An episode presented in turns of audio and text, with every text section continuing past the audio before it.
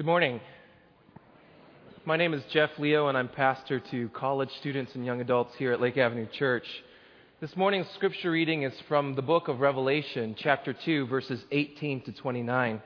Would you join me, if you're able, by standing for the reading of God's Word?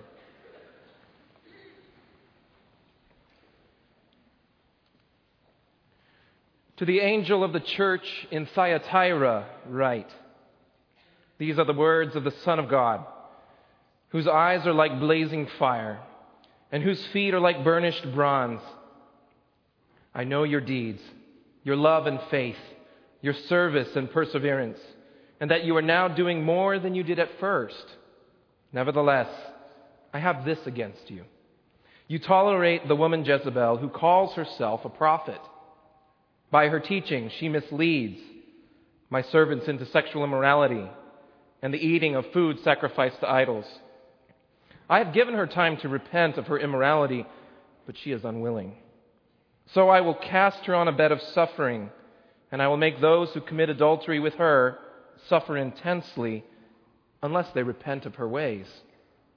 I will strike her children dead. Then all the churches will know that I am he who searches hearts and minds and I will repay each of you according to your deeds.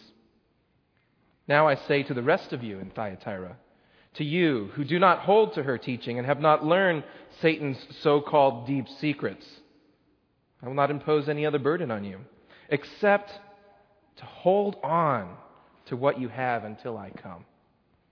To the one who is victorious and does my will to the end, I will give authority over the nations. That one will rule them with an iron scepter and will dash them to pieces like pottery, just as I have received authority from my Father. I will also give that one the morning star. Whoever has ears, let them hear what the Spirit says to the churches. This is the word of the Lord. You may be seated.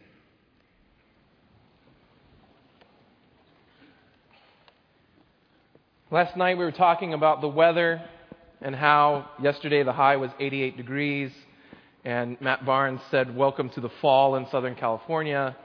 And uh, every time this year, my wife begins to miss uh, fresh apple cider and spiced donuts from the cider mills in Michigan.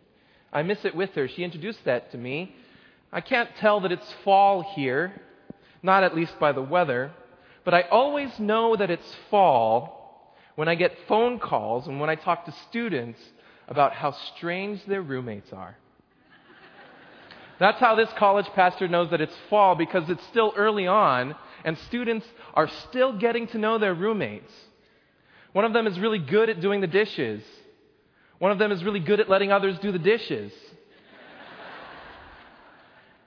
Friendships are formed Friendships fall apart. And I'm not sure that I was that good of a roommate when I was in college. And the only way that I knew that is because one day, one of the four of us roommates screamed at me. And it made me wonder, what have I done wrong? Now, some backstory. My first well paying job out of high school was to build computers. School districts would send in their orders, and I was in charge of assembling hundreds of computers. And I got really good at it, I began to love this job. I began to love computers so much so that I asked my boss before I left that place, could I assemble my own computer as I head off to college? I chose the components. I customized that machine. I made it exactly the way that I wanted it to. This, this computer would do everything for me. It would play my music. I could listen to the radio. I would be able to watch TV on this computer. So many things. So much so that I, I decided I don't need to bring an alarm clock with me because my computer can do that. And I wasn't going to choose just any alarm on my computer software. I was going to make it my own. Now, in Oklahoma, where I grew up, my brother and sister and I used to watch this cartoon, which I'm sure none of you have heard of. It's called Space Ghost, Coast to Coast. And there are some really annoying characters in this show. And I thought, you know, it's already hard enough for me to wake up. My daughter's just like me. She doesn't wake up in the morning for school. We have to put her shirt on while she's still sleeping in order to get her out of bed. I am like that. I'm going to need an especially annoying alarm. And so I chose a voice from this cartoon that was the most annoying voice, but I thought it was hilarious, and my brother and sister did too. Well, in Michigan, when it's 10 degrees above zero, it's really hard to get out of bed. You want to stay in because there it's warm. And that's especially true on a Sunday morning because my roommates didn't go to church, but I did. So here we are, Sunday morning, and the alarm goes off. It's cold. And my one roommate, I want to think that he was half asleep, and perhaps he doesn't remember saying this to me. He screams at me, Jeff, it's not funny anymore. I didn't play that alarm anymore. We lost touch. We didn't lose touch like uh, we didn't lose touch t- 10 years after graduation. We didn't lose touch 1 year after graduation. We lost touch after freshman year. I, it's really sad, but I, I think, you know, for whatever reason, whether it was me or the rest of us, he couldn't tolerate us. He couldn't tolerate us.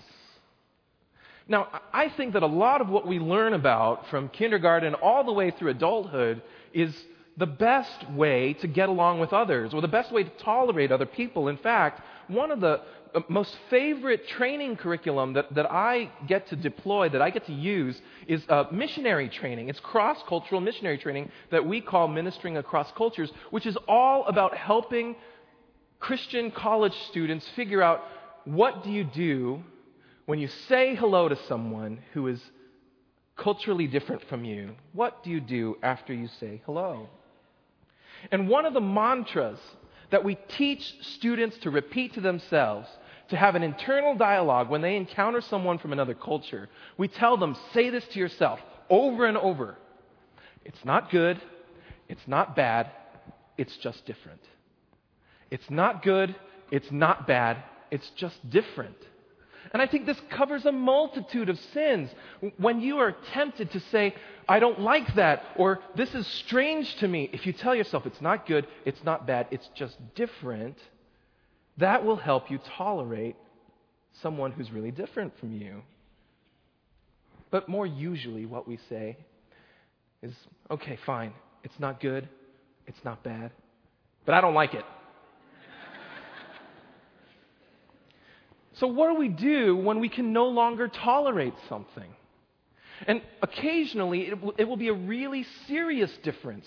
Not just a small difference, but something that strikes at the center of who we are, and especially at the center of who we are as Christians.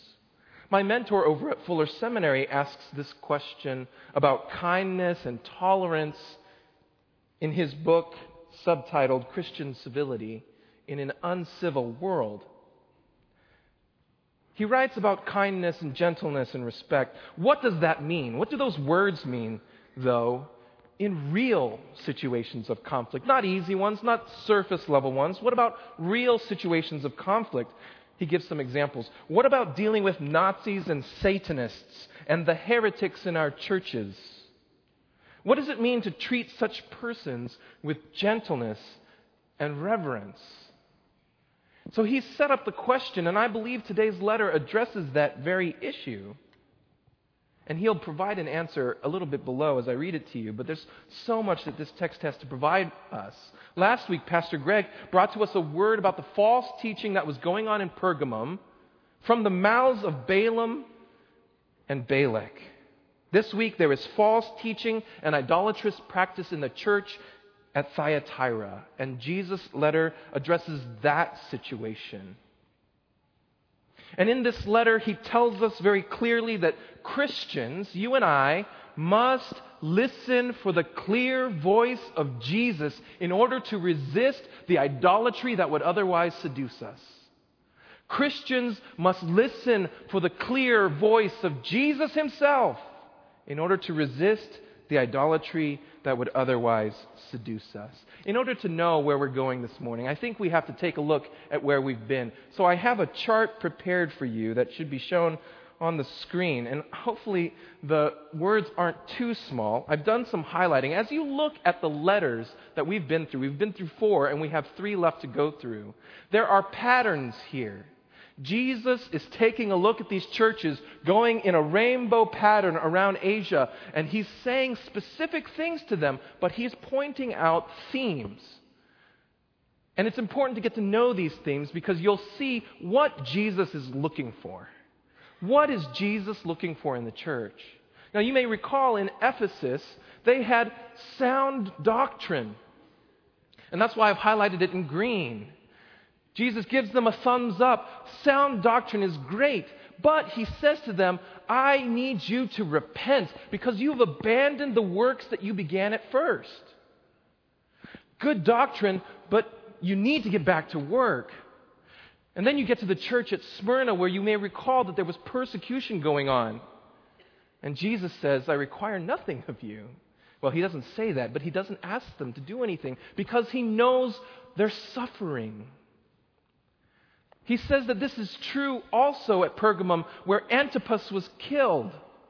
But he, he does say that there are some among you who hold to the teaching of Balaam, who worked with Balak to try to entice Israel to worship a different God. And he did so by means of food sacrificed to idols and practices of sexual immorality. This is where we've come, and so we land in Thyatira, which seems almost to be the opposite of Ephesus. The works are great. Not only do they have love and faith, but they also have ministry and service. But not just that, these things are increasing and increasing. Jesus says, I see what you're doing. These works are the right works, but nevertheless, I have something against you. And he introduces the problem to us. The problem is this you tolerate the woman Jezebel.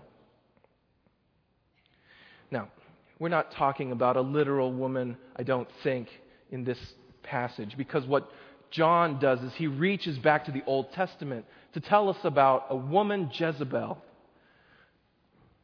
She was a queen, taken by a king to be his wife. But she was not a worshiper of Yahweh. She was a worshiper of a different God. And she persecuted the prophets. She killed many of them. She hired some of her own against whom Elijah himself would do battle at Mount Carmel.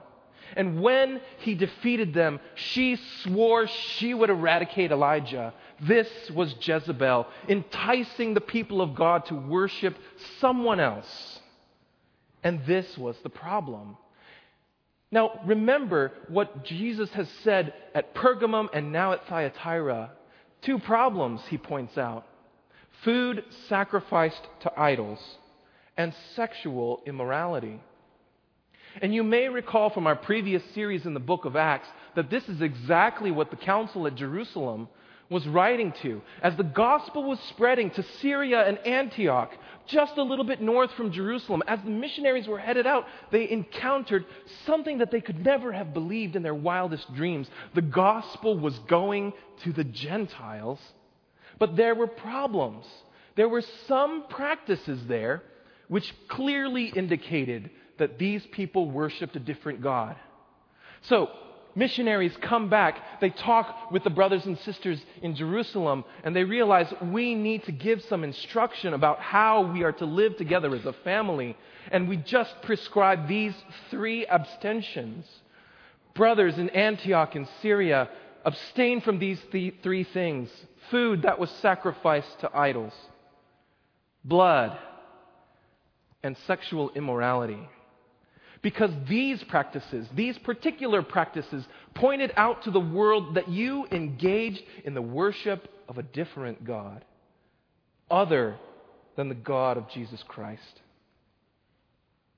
This was, a, this was the problem.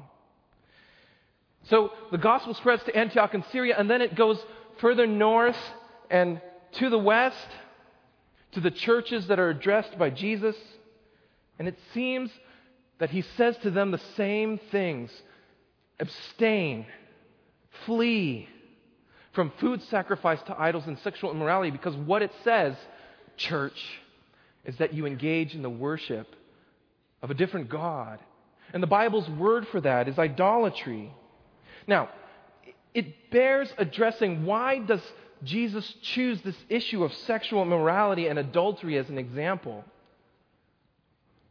Well, just like your marriages are a covenant, an agreement, a contracting together that you promise one another till you die that you will be together. So the people of God covenanted themselves to God, promised themselves to Him, just as Jesus was baptized and tied himself to us, so we were to be tied with him.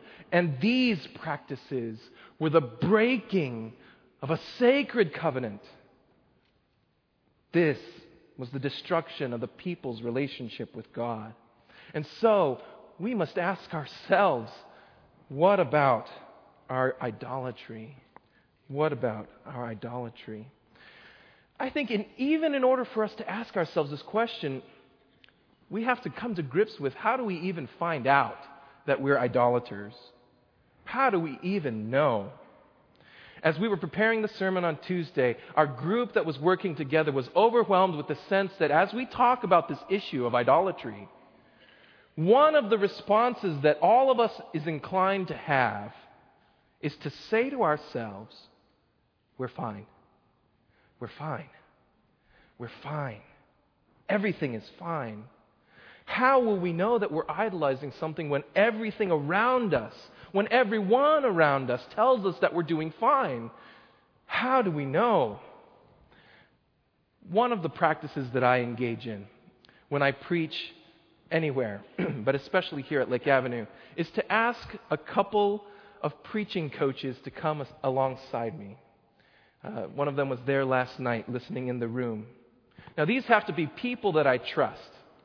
Not, not that I trust to be my friends and to stroke my ego and to tell me that I'm fine, but to tell me the truth about how I did, whether I was faithful to the text.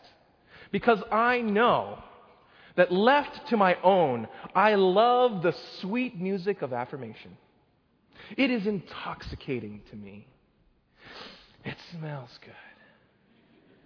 Affirmation. Tell me how wonderful I am. So, a few days after I preach, when I'm ready to receive critical feedback, I ask them to tell me how I did.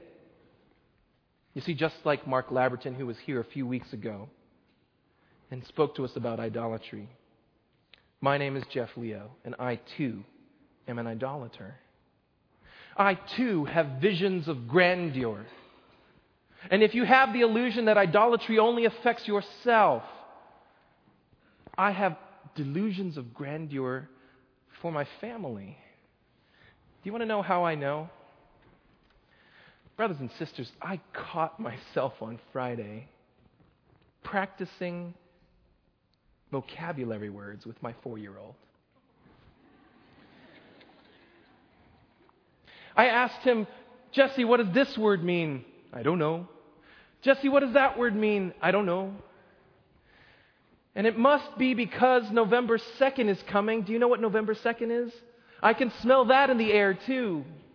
It is the next SAT. High school students everywhere must be trembling in fear, but oh, it smells good to me. I have delusions of grandeur for my children. It's never too early, I say to myself, to train my kids to beat this exam so that they can have lots of scholarship money.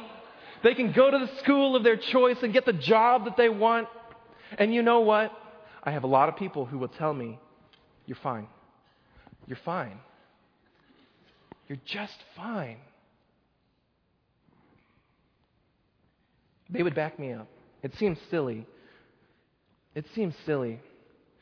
And some of you might even ask, what's wrong with wanting the best for your children? A student asked me one time, Jeff, is there anything inherently wa- wrong with being rich? And I was new as a campus minister.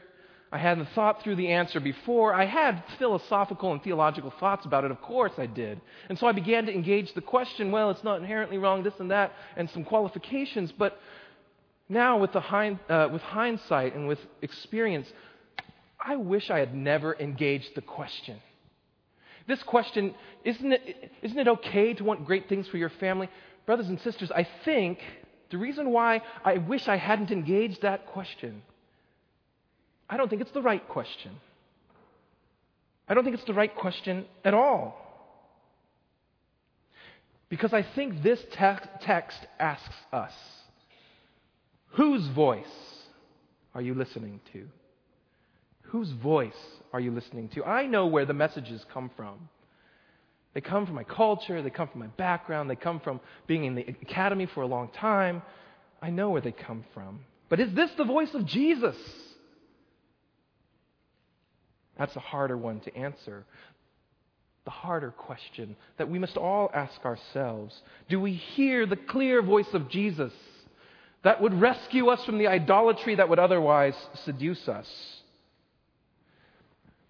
Jesus says in this letter, You tolerate the woman Jezebel. I believe that when we can't identify idolatry in ourselves, it makes it much more difficult to identify wrongdoing and idolatry in others that we know, and even more difficult still, others that are close to us.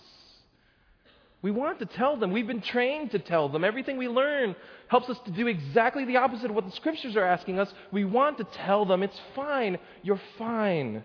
Everything is fine. Have you stood by and done nothing while you've watched a couple's relationship fall apart because of adultery and idolatry? Are you a leader of one of our Sunday morning classes? You know the burden is more difficult for you have you watched your class engage in idolatry or individuals in your class? Have you watched neighbors, friends, loved ones do things which you know are wrong? Have you stood by Perhaps we must address the idolatry in our own lives. Perhaps we must take the log out of our own eye, not just so that we can examine the speck in others, but to have the power, to have the godliness, the connection with Jesus that it takes to identify, even identify idolatry out there in the world. There is help for us. And the word comes to us in verse 21 and 22. The biblical word, God's help for us, Jesus' opportunity for us this morning, is repentance. He says of Jezebel, I gave her a chance to repent, but she was unwilling. But all of you who hold to her teachings, there's a way out. It's repentance. And if you're wondering what that word means, it means to turn away. To turn away from those things which absorb us in ourselves and to turn outward to a God who loves us, who wants better for us. As I was preparing this message this morning, I was thinking there must be someone here who needs to take this opportunity. You may have come here this morning wondering, how do I enter into life with God? How do I get out of myself and into fellowship with others? And the answer is here. It requires a turning away from yourself and from the idols in your lives, the things that would ensnare you, instead of setting you free. The word is repentance, to make a 180 degree turn and turn to the God of freedom himself. And we will make that invitation to you this morning. This is the grace of our Lord Jesus Christ.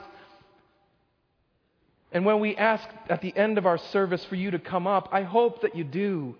Come, be set free, turn from idolatry. And when we do, I think we'll be able to address idolatry in the rest of the world and in others. Again, my mentor over at Fuller, he answers the question this way When we're dealing with someone who's clearly trapped by an idol, seduced and enticed, here's what the grace of God means. It means, for one thing, that we never forget that they, those idolaters, are indeed persons who are created in God's image and who are still within the reach of divine mercy. There is hope. It means we can think about cutting off conversation with them only, only when it becomes clear that they are, by their clear intent to harm the lives of other persons, asking us to do so. We never let go unless they ask us to do so. It means that we may never let go of the hope that they may yet flourish as creatures with the potential to glorify their Maker. Just as God has transformed each of you who belongs to Him, so He can transform others. You've seen it, I've seen it, we know this is true. This is the power of God. You know this repentance, and it is our privilege to extend this opportunity to others so that they may be free from idolatry. What you extend, brothers and sisters, when we do what's called evangelism here at this church, you extend the opportunity to repent. One of my evangelist mentors told me without repentance, there is no true turning to God. Repentance. Are you here this morning wondering how to find your life with God? The voice of Jesus himself in this text says, repentance. And to the rest of you, Jesus says, now to the rest of you in Thyatira who do not hold to Jezebel's teaching, Jesus offers us an amazing gift, an incentive, as if you will, in economic terms. He says, I have a promise for you. And he says, I will give you a rod of iron. Put that in your kid's stocking. A rod of iron? Well, thank you very much, Jesus. What do I do with that? Well, what Jesus is doing is he's taking us back to a psalm that would have shaped the imagination of every Jewish person. And that's Psalm 2. Psalm 1 and 2 were so formative for the life, especially the worship life of Israel, and Psalm 2 bears reading again. Let me read a portion of it to you. Verse 7 of Psalm 2 I will proclaim the Lord's decree. And this is what the Lord decrees. He said to me, You are my son. Today I have become your father. Ask me, and I will make the nations your inheritance, the ends of the earth your possession. You will break them with a rod of iron. You will dash them to pieces like pottery. The church for centuries has taken Psalm 2 to be pointing to Jesus, which is why John records here in the first verses of this letter to Thyatira 18 and 19 that Jesus himself, and nowhere else in the book, says of himself, the Son of God. Because he is the Son, and today God became his Father. This is the one who can give to us the rod of iron. Now, what would you do with the rod of iron to rule the nations? I know what I would do. Not pretty. When I was in high school, I was a debater. I engaged in forensics, as we called it, where we would argue with each other. And I loved doing this. And some of the skills that I learned really benefit me as I prepare messages and teaching. But one of the habits that I learned is really an ungodly one. I learned to crush my opponents. And if you talk to me about those glory days, you'll still see a fondness and a sinful glint in my eye as I relive those moments when I would crush my opponents and glory over my victory because I too am an idolater. As I prepare sermons, sometimes I'm tempted because I'm an idolater, to create airtight arguments so that no one can assail me, no one could possibly argue with me. As I prepare teaching, I prepare to crush other ideas because that's what I learned to do because I am an idolater. And what I've realized since then, though I don't do it well, is that my job is not to argue with you. My job is to tell you the truth. But I am an idolater. And so I must repent. And when brothers and sisters come and tell me, hopefully they tell me three days after when I'm ready to receive criticism, when, when they tell me that I'm wrong, hopefully I can turn. Hopefully I can turn. Well, one of the things that's going on in this book. Clearly, it's set up as a conflict between two different kingdoms Jezebel on the one hand, and the people of God on the other. Now, there is another woman in the book of Revelation that you will get to know if you read the rest, which we won't get to in this series. This woman, this second woman, is clearly, every biblical scholar I'm sure would agree, this woman is clearly the Roman Empire. Now, when I studied those passages and this passage, the language is shockingly similar. There's a rod of iron going on over there, too. There are empires that are conflicting with each other. And there were collaborators in the church who would tolerate sin, who would tolerate the influence of the empire, who would even tolerate, according to the words of Jesus, Satan himself. They would tolerate him. Just as there were guilds in those ancient days where, if you recall, Lydia was a worker with purple cloth, she made purple cloth. She would have participated in a guild, a business society, if you will. But these were very robust business societies. They didn't just tell you what you were to sell, but they told you how you were to conduct yourself. They told you who you were to worship. And the Roman Empire was chief among all of these. You worship the Caesar. So there's a conflict between these political entities, as it were. And as I work with young skeptics who keep their distance from the church, whether they call themselves Christians or not, many of them say, We keep our distance from the church because it's too political. It seems like the political powers of the world and the church are strange bedfellows. I agree with Southern Baptist Convention ethicist Russell Moore who warns us about allowing our political invi- um, involvement to become political assimilation. We cannot allow ourselves to be co opted by one agenda or another, so the question becomes again whose voice? Whose voice clearly speaks through us? Do we talk like them? Do we act like them?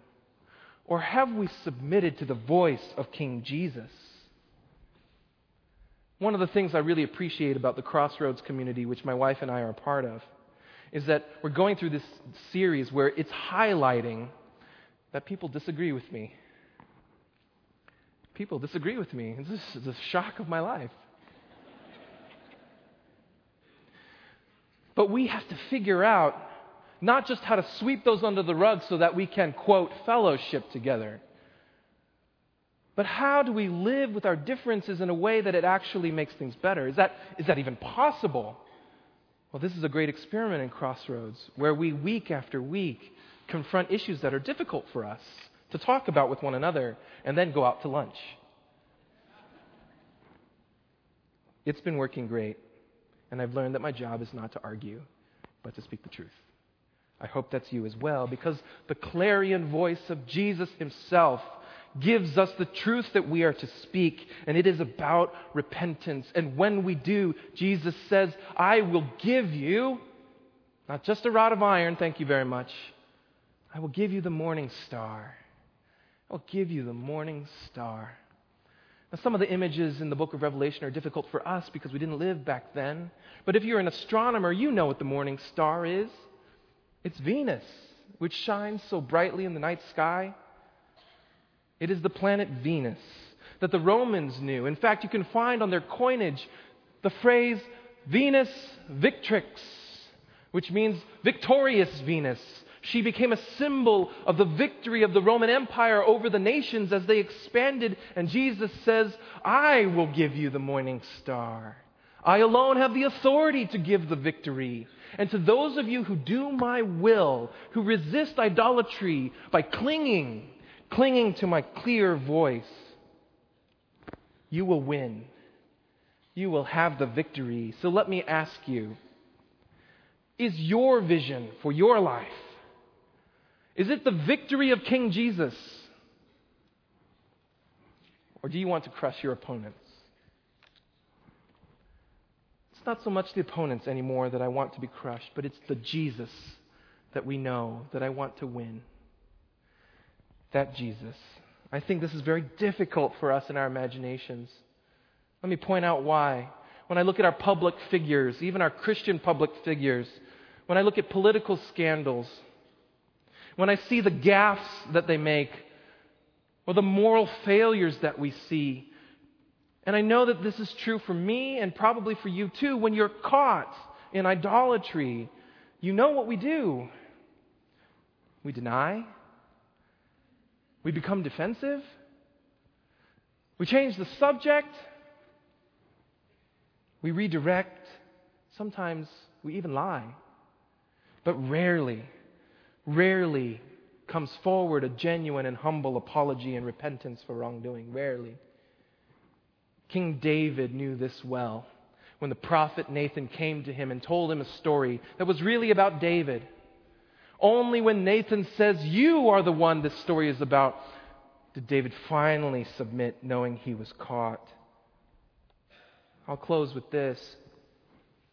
I'm watching a TV show right now that tells me how far the American imagination has gone. When, it, when we think about our leaders, when we think about what it means to be a public figure, when we think about what it means for us to live in this country, this TV show is set in an apocalyptic situation where the hero of the show has to make just about every single difficult decision on behalf of everyone else. There are plenty of shows like these. You, you might have seen 24. You, you can list off your own. But, brothers and sisters, I sure hope we haven't come to expect to be led that way. And even more so, I hope that you don't lead that way. That you expect a leader essentially to be flawless, to make perfect judgments all the time, and we know that that's never going to happen. So, what these shows bring out is that each of these alpha type leaders are tormented souls. They have only their own voice to run off of, to fuel them. They have not the clear voice of Jesus, which teaches grace and repentance.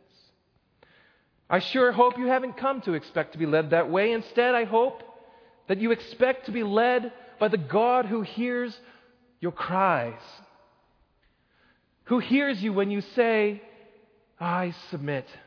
I have nothing left. I give up.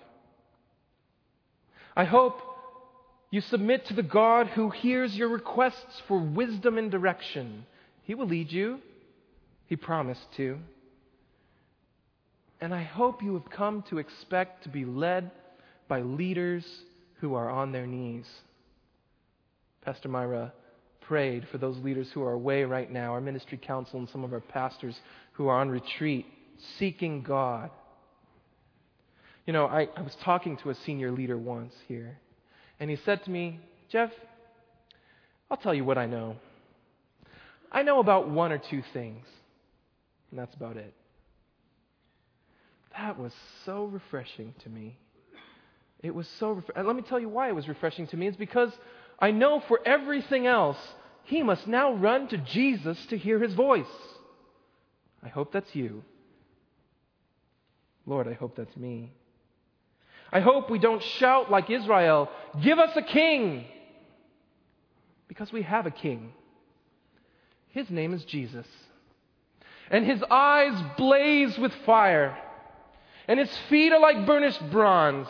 He sits enthroned on high, from whence he gives good gifts to his people. And from thence he will come again to judge the living and the dead with grace and power.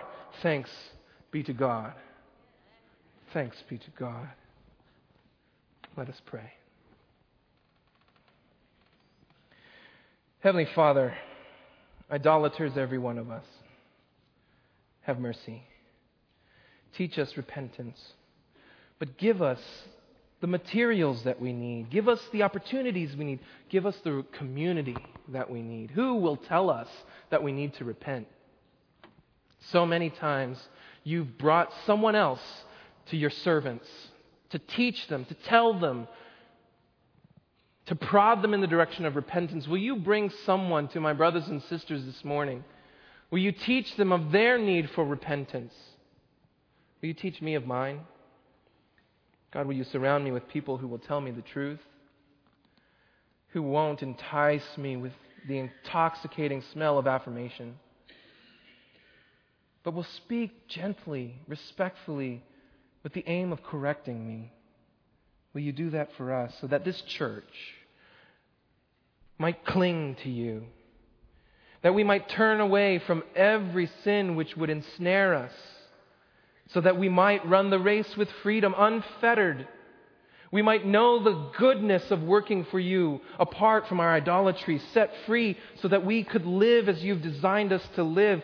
God, would that be true of us, that this church would be holy, a shining light to this city, salt and light to people who are in need. May it be true of us. We pray in Jesus' name. Amen.